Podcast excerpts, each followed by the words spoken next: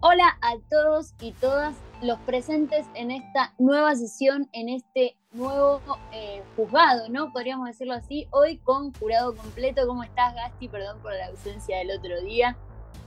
Hola, ¿cómo va? No, todo bien. Eh, ahora vamos a charlar un poco de lo que vos pensaste la vez pasada, pero bueno, les damos la bienvenida a otro capítulo de Caso Aplastado. Exacto, un producto original de fuera de plano, una vez más juntándonos acá para hablar de lo que más nos gusta. Sí, Marvel, las series y la abogacía. Sí, que de abogacía claramente yo sé poco y nada. Pero igual, lo eh, mismo. Pero bueno, más que una materia de la facultad. Em, tengo como un poco de unos encontronazos. Em, perdón para el oyente si me escucha toser, quiero decirles que estoy con con unos problemitas en la garganta, pero no pasa nada. Em, te quiero decir que estoy con, unos sentimientos encontrados, porque ella me encanta, ella siento que es un personaje a, la que le pueden sacar mucho provecho y, esta, esta modalidad de Fleabag que mira la cámara y nos relata un poco de, lo que está pensando en el momento, la verdad que me ceba bastante, pero em, la historia no la logro digerir todavía. Ojo, son dos capítulos, si bien son cortitos, se miran rápido, yo todavía la historia no la puedo digerir en el sentido de que me parece como muy atropellado todo. Y bueno, nada, sé que no nos compete, pero creo que el CGI es cada vez peor. Eh, con respecto a la historia, por ejemplo, creo que sí va como muy a los tirones, como muy apresurado. Sí. Convengamos que se trata de una sitcom, o sea, en cada capítulo va a pasar algo. Eso está bueno, porque creo que es la serie de Marvel de las que vienen, eh, vienen pasando, que venimos teniendo, la, serie de Marvel que más se nota como una serie, que más se siente una serie. Cada capítulo es como autoconclusivo, no se siente una película dividida en seis episodios como pasó con Falcon and the Winter Soldier. Sí, sí, creo que como pasó con todas. Venimos de Miss Marvel, que también se sentía así, que uno podía llegar a decir como que Miss Marvel estaba dividida en dos, y al final uno se da cuenta de que podía ser una película entera. Eh, después pasó con otras series más también que Moon Knight, por ejemplo, que podría haber sido una película. Se siente incluso el final como un tercer acto. Así que creo que está serie se siente como una serie hecha y derecha. En ese sentido me copa, pero sí siento que está un poco a los tirones y un poco apresurado. Creo que el desarrollo, más allá de que no vimos demasiado, me parece a mí que del conflicto principal que todavía no sabemos cuál es. No, y no te dieron un indicio todavía de lo que va a ser. Claro. Y, y si tenemos en cuenta la duración, o sea que son 20 minutos por capítulo, y que son nueve capítulos, o sea, no es que son 20 como Friends, ponele. Eh, nada, es como que necesitas que empiecen a poner un indicio, ¿no? Sí, sí, sí. Eh, necesitas como que la. A ver, convengamos que estaría bueno que hubieran sido más capítulos para que nosotros entendamos el tono de la serie incluso. La modalidad me encanta. La modalidad esta de sitcom y de capítulos cortitos creo que es muy acertada, pero es como decís vos, podrían haber hecho una historia un poco menos agarrada de los pelos y con más capítulos. Sí, sí, eh, y además para entender el tono, para agarrar el humor, porque convengamos que eh, si bien hay muchos chistes, sí. no son muchos que digamos, no es que es una serie que todo el tiempo te estás riendo o, esta, o tampoco hay risas de fondo. Eso hay que tenerlo en cuenta, que no te dicen cuándo te tenés que reír o no. entonces, y saquemos de lado el hecho de que algunos chistes te causen gracia o no. No hay tanta comedia todavía que digamos. Sí está el tono, está como el tono de comedia, pero tampoco tanto. Obvio. Los gestos, las palabras, cómo se expresan los personajes, pero no, no, creo que, a ver, chiste, chiste que me hizo reír, uno solo. Sí, a ver, eh, yo, por ejemplo, lo contaba en el primer capítulo con la gente, o sea, el chiste del Capitán América me encantó, eh, me hizo reír muchísimo. Yo lo disfruté bastante. sí, y en este capítulo, por ejemplo, que ahora vamos a adentrarnos en cómo se desarrolló este capítulo, por ejemplo, el de, el de, el de Hulk, que habla de los dos, de las dos, que se siente dos personas distintas, por lo de Mark Ruffalo y lo de Edward eh, Norton. Edward Norton. Entonces, hay chistes que se sienten como chistes, pero después hay más que nada un tono cómico que se va a ir, creo yo, que entendiendo más que nada con el pasar de los capítulos. Y sobre el otro tema... para mí el de Edward Norton estuvo espectacular, porque, eh, o sea, siento que era como la aclaración necesaria para entender que están metiendo esa película en el MCU em, y, y, y, que nada, que ya está como integrada, porque si va a aparecer Abominación, siento que es un chiste que tendría que estar. Sí, y me gustó la sutileza además, me gustó la sutileza porque lo tiró y ella miró a la cámara nada más. Miró a la cámara y uno tenía que. esa complicidad entre, entre personaje y espectador. Y sobre el otro tema que nombrabas del CGI, así nos lo sacamos de encima. Eh, a mí me pasó al revés, por ejemplo. A mí me pasó al revés, tipo, sentí de que mejoró en relación, por ejemplo, a los trailers, eso obvio, pero que mejoró lo que son los gestos y la cara de ella, no cuerpo entero. Cuerpo entero todavía lo sigo viendo raro, el CGI de, ella sobre todo. A mí me choca todavía, no la logro asimilar en pantalla. Claro, pero la cara y los gestos me parecen muy bien logrados, eh, que bueno, es una de las cosas bastante difíciles, pero todavía la sigo viendo fuera de pantalla en el sentido de cuerpo entero. Debatiendo eh, en lo que decíamos, él está muy bien, porque él, y bueno, nada, es lo que decíamos en, en nuestro primer episodio, eh, la plantilla de, Hulk está en lo que es la base de datos de CGI de Marvel, por decirlo de alguna forma, pero ella la tuvieron que hacer de cero, entonces es como que ahí me choca, cuando la veo a ella y cuando lo veo a él, es como que me choca. Y como te decía, creo que en pantalla ella me cuesta verla entera porque se siente como los, los movimientos medio raros, pero en gestos vi una mejoría un, notable, a ver, entre el primer capítulo y el segundo porque se ven como eh, las expresiones mucho más claras. Pero bueno, el CGI creo que puede ir mejorando. Eh, puede ir mejorando, pero veremos. Veremos ya a partir del tercer capítulo, el cuarto y para lo que quede de la serie. ¿Te parece si arrancamos a, a hablar un poco más en detalle de cómo se fue desarrollando el capítulo? Dale, ¿cómo fue el contenido de este segundo episodio? Sí. El primer capítulo nos dejó con este final abrupto. No sé qué te pareció a vos el final, así conectamos. Mira, el final del primer episodio a mí me dejó medio como lo que te estaba diciendo, esto de que tengo sentimientos encontrados.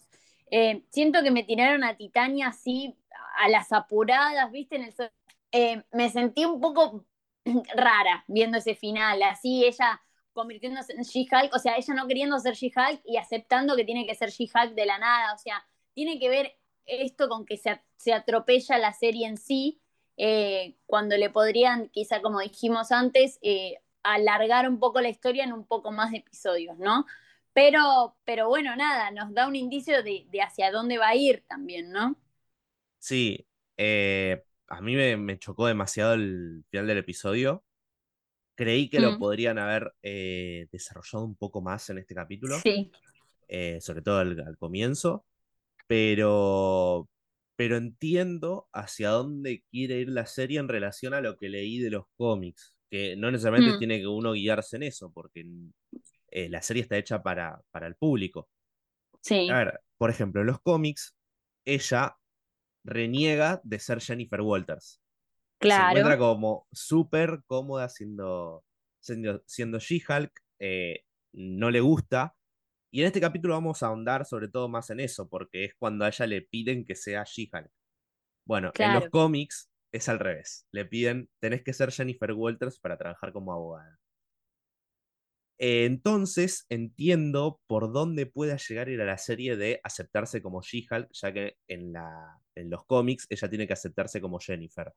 Entiendo que... Creo que igualmente, o sea, lo, lo que no sé si es que me molesta, no sé si usaría la palabra molesta, pero es un poco más o menos, o sea, yo creo que la historia de ella en los cómics está interesante justamente porque se tiene que aceptar como persona y no como superhéroe.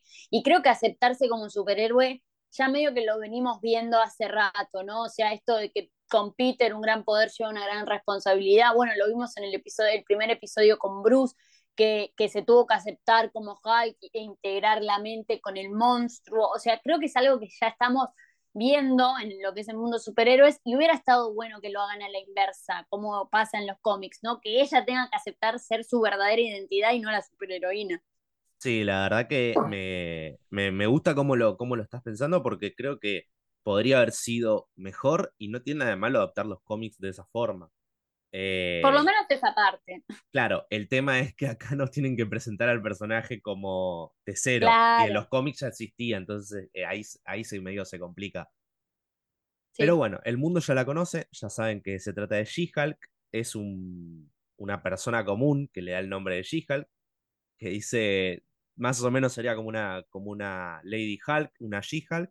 Y esto pasó en, la película de, Hulk, que es una persona que le están haciendo una entrevista y, dice lo mismo, eh, básicamente. Le da, esa persona le da el nombre a Hulk. El nombre, sí. Y, viste que lo, lo dijo Hulk en, en el capítulo anterior. Al final los que nos dan los nombres son los demás, no nosotros.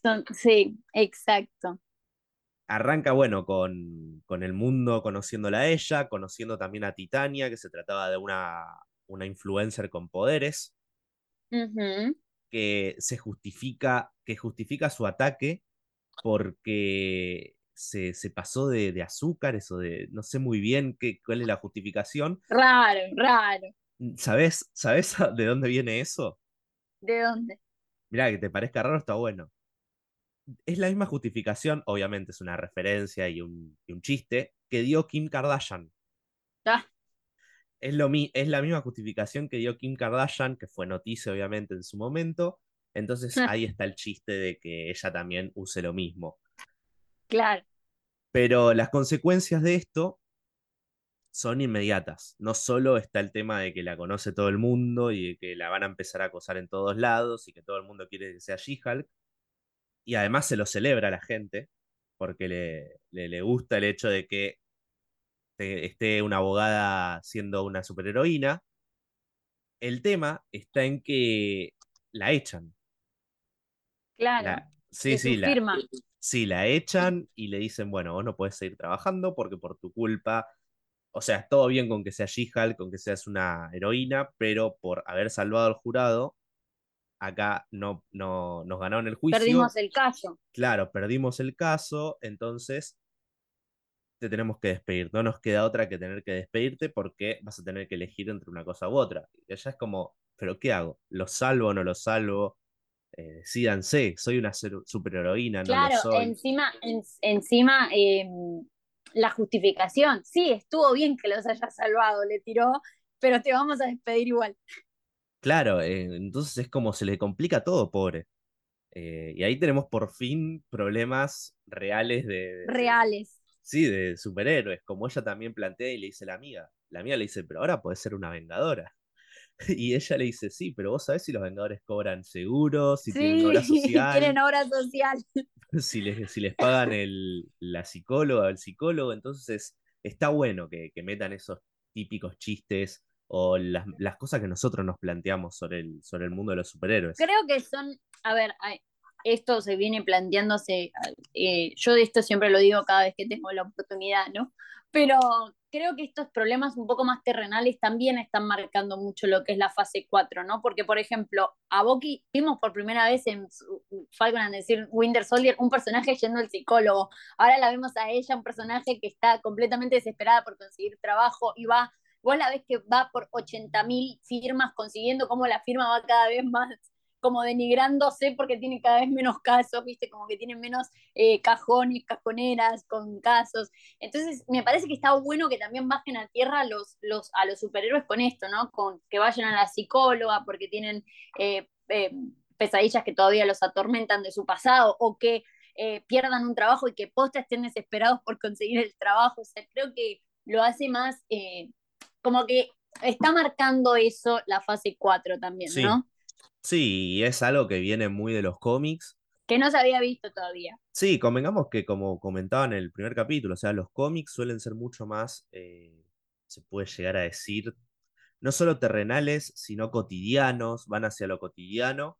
Y está bueno ver porque además narran una historia, o sea, el cómic, si bien es una caricatura, no deja de contarte una historia como si fuera un libro y encima en muchos tomos. Entonces tiene que haber un hilo conductor. Quizás en una película el hilo conductor es un poco más, eh, ¿cómo decirlo? Es un poco más superficial que lo, que, lo que estamos viendo hoy en día.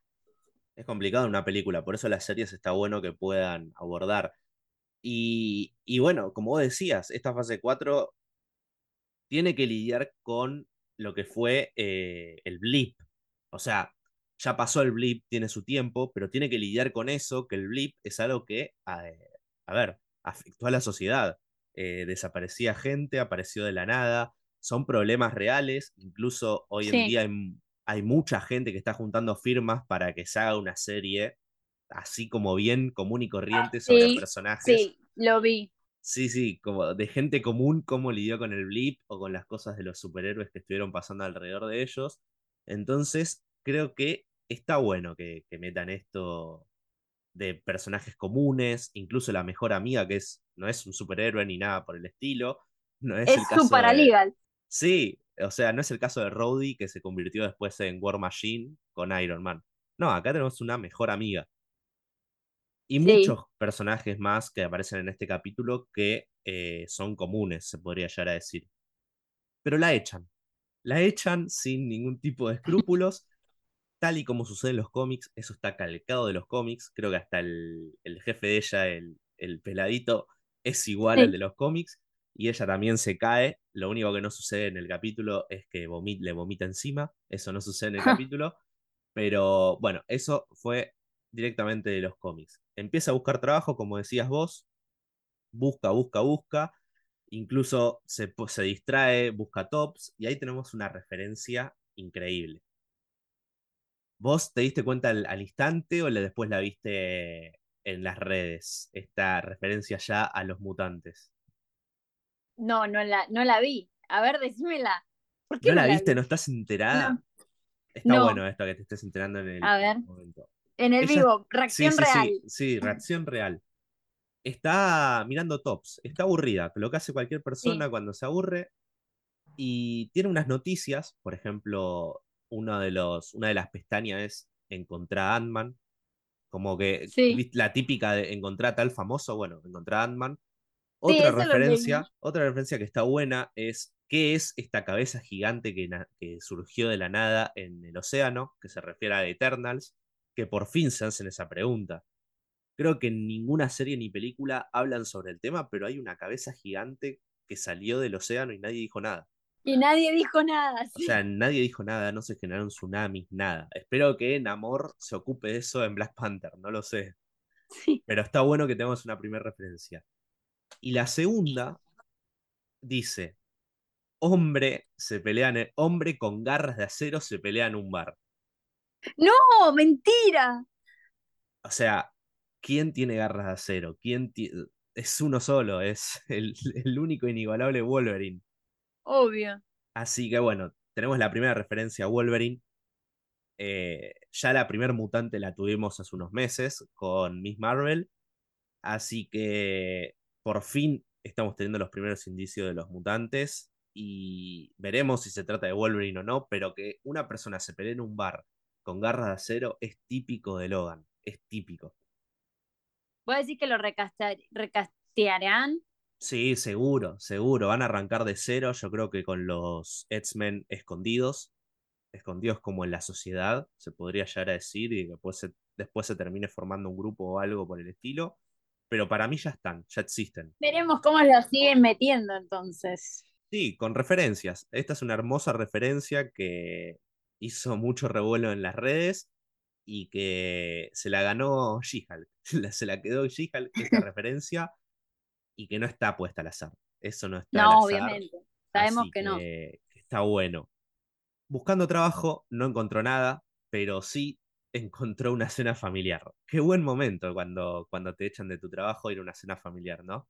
No, y más cuando te, empiezan a, a pedir que seas el personaje de She-Hulk para ayudar a hacer cosas de la casa, ¿no?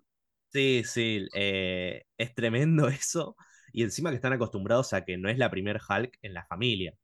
eso me gustó. Como que ya, es parte, ya es parte de del asunto de la mesa. No hace falta hacer un gran revuelo, ¿viste? Sí, el papá me cayó muy bien. Sí, obvio. Un tipazo el papá. Me hizo acordar mucho al de Miss Marvel, eh, como típico papá bueno que, que le ayuda a la hija en, por fuera de la familia, o sea, la, lleva su, al garaje a hablar con ella.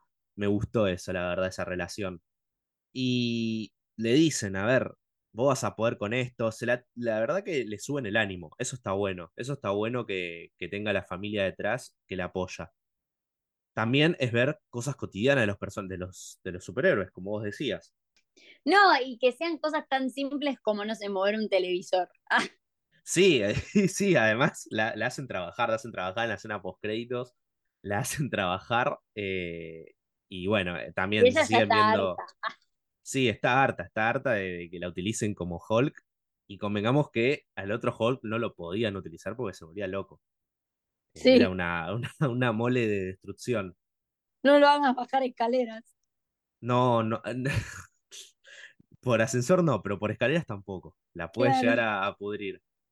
Por suerte, esto del trabajo se le termina rápido, ya que consigue nuevo trabajo.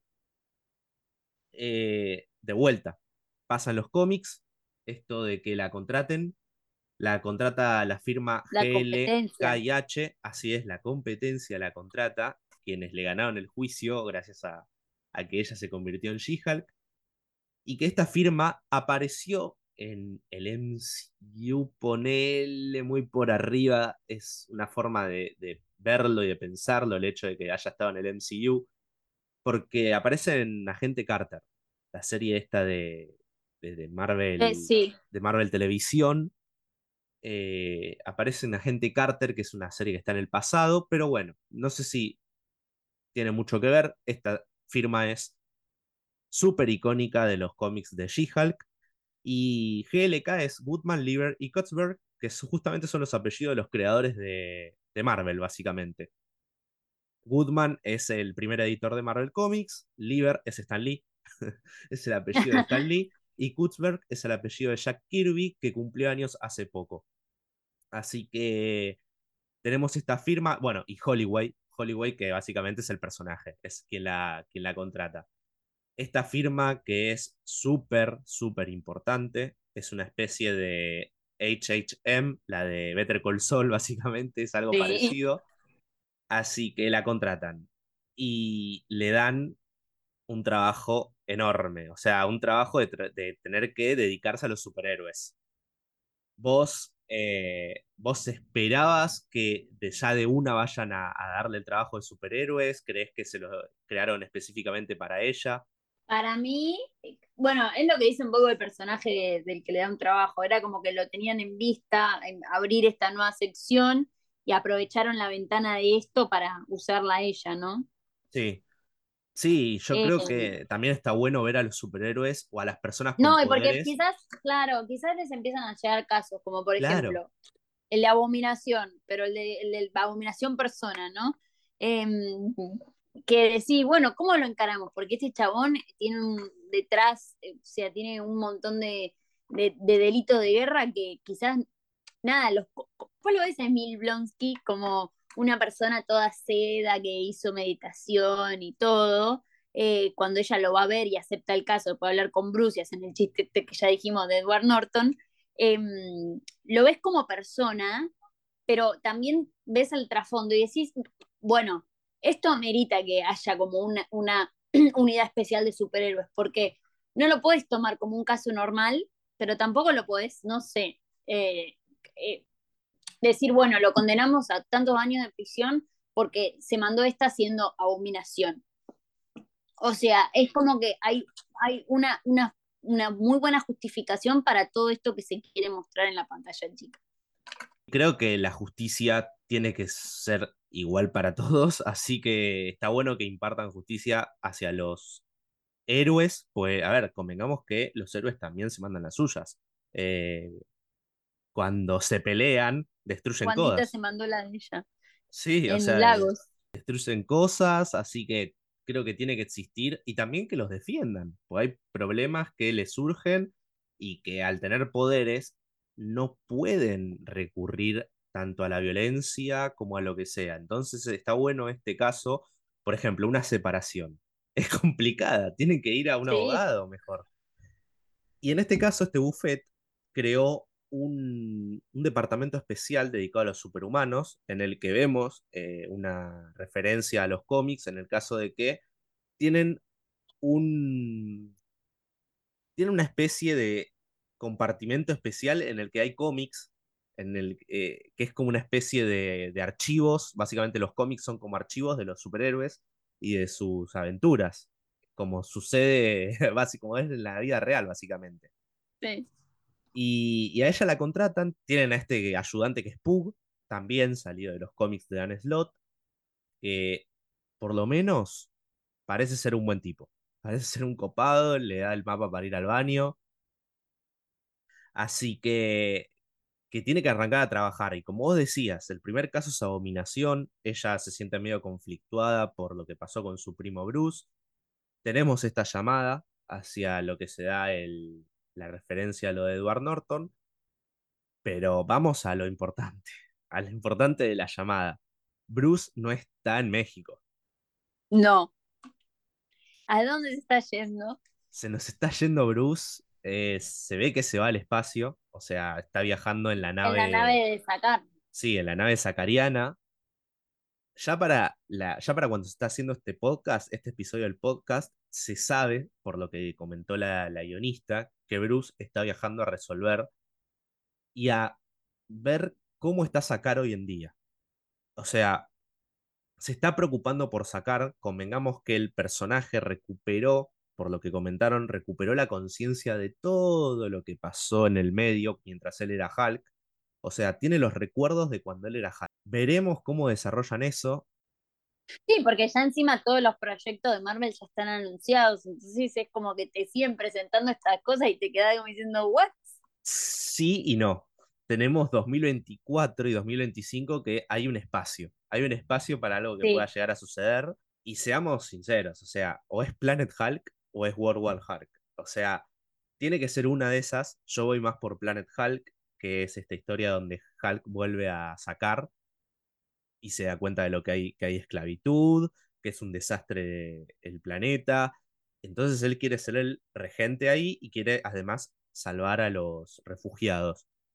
Entonces, podemos llegar a ver la adaptación de esto con un Hulk en el espacio, con más personajes espaciales, sería una especie de eh, reemplazo a la parte cósmica de Guardianes de la Galaxia, así que lo podemos llegar a ver en un futuro. Y convengamos que los derechos de Hulk no, no se puede hacer hoy en día una película de Hulk ni una serie de Hulk. Pero este, pero este convenio se termina el año que viene. Entonces abre la puerta para que Mark Ruffalo agarre el protagónico y se apodere del personaje para que podamos ver algo. ¿Vos esperás que se adapte esto en la serie un poco, tipo que den una pista o directamente al No, para mí directamente para el futuro, o sea, una, una producción. Sí. Em, para mí ya está, si vuelve a aparecer Bruce, es muy poquito. Eh, para mí abrieron esta puerta para poder trabajar los futuros. Sí, para mí sí también aunque no descarto una escena post créditos de la serie, tipo de la serie. Sí, obvio, sí, sí, sí, sí. Yo la escena post créditos la puedo ligar o a un abogado que puede aparecer, que ya se sabe que va a aparecer al futuro. Eh, tipo que, que la ligue a su serie, o directamente a Bruce llegando a un sacar destruido. O, o, algún chistecito de por medio con Bruce viajando y que se sepa dónde está yendo. Se, habló de muchos rumores de que podía aparecer su hijo en esta serie, pero lo veo raro. Lo veo raro eh, que ya, como vos decís, falta un montón para 2024 y 2025. Si es que se llega a hacer en esa, en esa brecha, en esas fechas, la película o serie de, de Hulk. Entonces me parecería raro ya ver al hijo, pero bueno, los rumores existen por algo y capaz estaba siendo considerado esto. Y así es como Hulk se nos va de viaje hacia una nueva aventura que esperemos que podamos ver y podamos empezar a tener algo sobre ella en los próximos años. Me gustaría hacer un pequeño disclaimer antes que nada. Resulta que estábamos grabando el episodio, Aus se quedó sin luz y tuvimos que, nada, al final tener que cortar nuestra, nuestra grabación, pero a partir de este momento me voy a dedicar yo a cubrir el, eh, lo que queda de este episodio de Caso Aplastado. Así que no pasa nada, esto es como un relevo en, en un caso, en una defensa. Soy una especie de Jim McKill con Kim Westler, así que nada, ahora me toca a mí seguir cubriendo el caso de, de She-Hulk, este caso que tenemos de el segundo episodio de la serie de Marvel Studios, así que seguimos adelante con cómo venía llevándose a cabo el episodio. Como decía Agus, Jennifer Walters tomó la decisión de defender a Emil Blonsky, lo va a visitar, descubre que está metido en uno de esos grupos de autoayuda o una especie de, de, de meditación, no sé muy bien dónde está metido Emil Blonsky, y él le dice, además, él tiene una defensa bastante sólida, como decía Agus, la verdad que su, su defensa es sólida y en cierto punto uno puede llegar a empatizar con lo que él plantea, que básicamente es el gobierno de Estados Unidos el que le provee el, el suelo del super soldado, él obviamente sediento por, no sé si poder, pero por las ganas de poder ayudar y de detener a Hulk, lo usa. No sabía que se iba a convertir en lo mismo que Bruce Banner, sino que esperaba algo como más tirando a lo que es el Capitán América. Pero entonces él cuenta, no era mi intención destruir Harlem, sino que fue Estados Unidos, fue el, ejército de Estados Unidos el que me llevó a hacer esto, y así sucedieron las cosas que sucedieron en Harlem contra Hulk. Además le pedí disculpas a Bruce Banner hace un tiempo con estos haikus que él comenta, y, ella medio que le empieza a creer y empieza a tener en cuenta de que, che, no está mal lo que está planteando, además veo que está arrepentido, le dice, tiene que salir de tu, de tu corazón, la verdad, el, el, arrepentimiento, y él parece que, que es así, que, que, se quiere redimir como, como persona, veremos después cuál es su opinión siendo abominación, pero parece que es la misma. El tema es que una vez que ella acepta el caso, una vez que ella ya está dispuesta a trabajar y a estar con ganas de poder meterse de lleno en este nuevo trabajo en el que tiene que sí o sí, sí o sí, por lo que le dijo su jefe, trabajar como She-Hulk, que eso está bueno verlo, que eso es lo que comentábamos antes que tiene que ver con los cómics, que en los cómics es al revés, le dicen sí o sí tienes que ser Jennifer Walters, en este caso tiene que ser sí o sí She-Hulk para que el mundo vea y además los, la gente con poderes o los superhéroes se sientan identificados con ella. Una vez que ella está full metida en este caso, descubre por los medios de comunicación que Miblonsky se escapaba de la cárcel a pelear.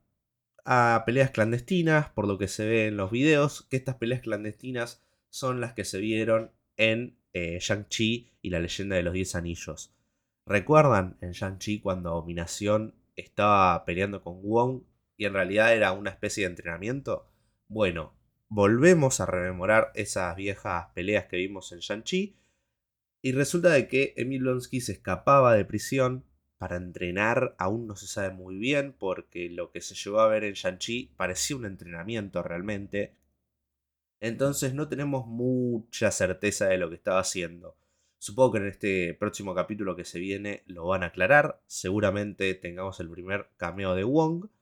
Pero me intriga, me intriga qué es lo que tiene para ofrecer Emil Blonsky en esta serie. Supongo que eh, al ser el primer caso va a ser el más importante. Veremos si tiene relación con Hulk, porque recordemos que es como una especie de el villano más importante del personaje. Así que yo estoy dentro de lo que es la trama de Emil Blonsky o de abominación, como quieran llamarle.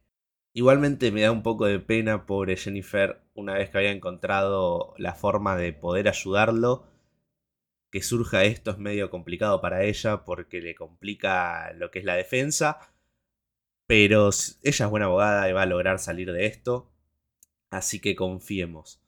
Para aclarar una de las pequeñas dudas que surgía a partir de, este video que se filtró sobre Emil Blonsky luchando contra Wong, hay que tener en cuenta que si bien en Shang-Chi Bruce Banner aparece con el, con el brazo roto y además siendo Bruce Banner, este video capaz se filtró tiempo después. No quiere decir que se filtró al instante y lo encontraron, sino que tiempo después encontraron este video o se filtró tarde. Así que si los tiempos no coinciden inmediatamente, o sea, entre una película y la serie, tampoco es para cuestionarle demasiado, creo yo, porque se pudo haber filtrado ahí nomás, o sea, tampoco es para andar hilando tan fino, pero se entiende. A ver, tengamos en cuenta que se entiende lo que quieren plantear de que Abominación se escapaba y además él dice yo no me quiero convertir más en Abominación y es lo que elijo, pero al final te das cuenta de que sí lo hacía, así que el problema está ahí, en el tema de que él está mintiendo. Y en lo que refiere el capítulo, es, termina básicamente con esta revelación de que Abominación se escapaba de la cárcel para luchar con, con Wong y con una escena post créditos que la comentábamos de, de ella ayudando a su familia con, con las tareas más pesadas. Así que la verdad que, como comentábamos al principio del episodio, creemos que la serie está un poco tirada de los pelos y un poco a las apuradas, pero por lo menos a mí me sigue convenciendo. Creo que lo que falta definirse es el tono de la misma. Me parece que la comedia no está tan marcada. Eh, a ver, hay chistes, como decía al principio, pero siento de que no termina de ser una comedia 100%. Y como todas las sitcoms, uno tiene que tener una primera temporada bien fuerte como para saber cómo es el tono, eh, seguirle el ritmo además a la comedia. Por ejemplo, The Office, la primera temporada, va a full con la comedia. Y es una comedia que te puede llegar a chocar, pero una vez que vos agarraste lo que era el tono de la primera temporada, ya la segunda te resulta un poco más ligera. En este caso, She-Hulk no sabemos si va a tener segunda temporada, así que esperemos que en estos episodios puedan establecer cómo va a ser el tono de la serie, también un poco la historia, más que nada. Igualmente a mí por lo menos no me molesta de que sea en formato sitcom y que cada capítulo sea medio autoconclusivo, pero al mismo tiempo que la historia se siga desarrollando, así que eso no me molesta. Veamos a partir de los próximos capítulos que ya se van a ir acercando hacia mitad de temporada cómo es que se va desarrollando esto. Obviamente, si la serie no tiene un entrenudo y desenlace, se va a complicar, teniendo en cuenta de que son nueve episodios y son poquitos, pero bueno. Por ahora yo estoy conforme, creo que en comparación al primer episodio me entretuvo igualmente este, me gustó. Creo que la vara sigue en el mismo, sigue en el mismo lugar, no, no bajó ni subió la verdad, pero estoy conforme con She-Hulk, Creo que es una serie ligera que viene a traer un poco de paz al MCU, como decían los capítulos anteriores. Así que sigamos viendo qué va a suceder. A futuro podemos tener en cuenta lo más importante que se en este capítulo, que es eh, Hulk yéndose de, la Tierra hacia sacar, a ver qué es lo que va a inspeccionar del planeta. Así que está interesante eso. En relación a She-Hulk, tenemos el caso de Abominación, y además otros casos que van a ir surgiendo. No creo que se centren tantos capítulos en Abominación, yo creo que van a ser dos o tres, así que veremos. Además tenemos a Titania, ahí al personaje de Yamila Yamil que va a estar gravitando alrededor de, la serie. Pero bueno, hay varios campos abiertos a partir de, de, estos capítulos que surgieron, el primero y el segundo, y ya veremos el tercero, qué es lo que tiene para ofrecer. Este capítulo de Caso Aplastado llega a su fin. La verdad, muchas gracias por estar escuchándonos del otro lado. Tenemos una muy buena recepción de lo que es el podcast y a nosotros nos llena un montón. Y ya saben, pueden apoyarnos a través de Spotify, Apple Podcast, YouTube, que también subimos los episodios. Nos pueden dar eh, estrellitas en Apple Podcast y en Spotify. Pueden activar la campanita para saber cuándo llega cada capítulo de Caso Aplastado. Y así es como nosotros recibimos el feedback y el apoyo que también lo podemos estar leyendo a través del hashtag caso aplastado FDP. Pero bueno, nosotros queremos agradecerles a ustedes sobre todo por todo el apoyo que está teniendo el podcast. También nos pueden seguir en nuestras redes, que es donde estamos más activos. Por ejemplo, Instagram, que es arroba fuera de plano ok. También estamos en Twitter como arroba fuera plano, en Twitch como twitch.tv barra fuera de plano live y las demás redes que también pueden estar encontrando en los links que están en las descripciones. Pero este capítulo llegó a su fin, este caso lo estamos terminando, la verdad que ahora lo estoy terminando yo solo, pero estuvo muy bueno charlarlo con Agus por el hecho de que podamos tener dos visiones distintas sobre lo que es la serie y cómo se va a ir desarrollándola. Este caso llegó a su fin y les agradecemos por estar del otro lado. Nos encontramos la semana que viene a ver cómo tiene que defender She-Hulk a Abominación y muchas gracias. He dicho caso aplastado.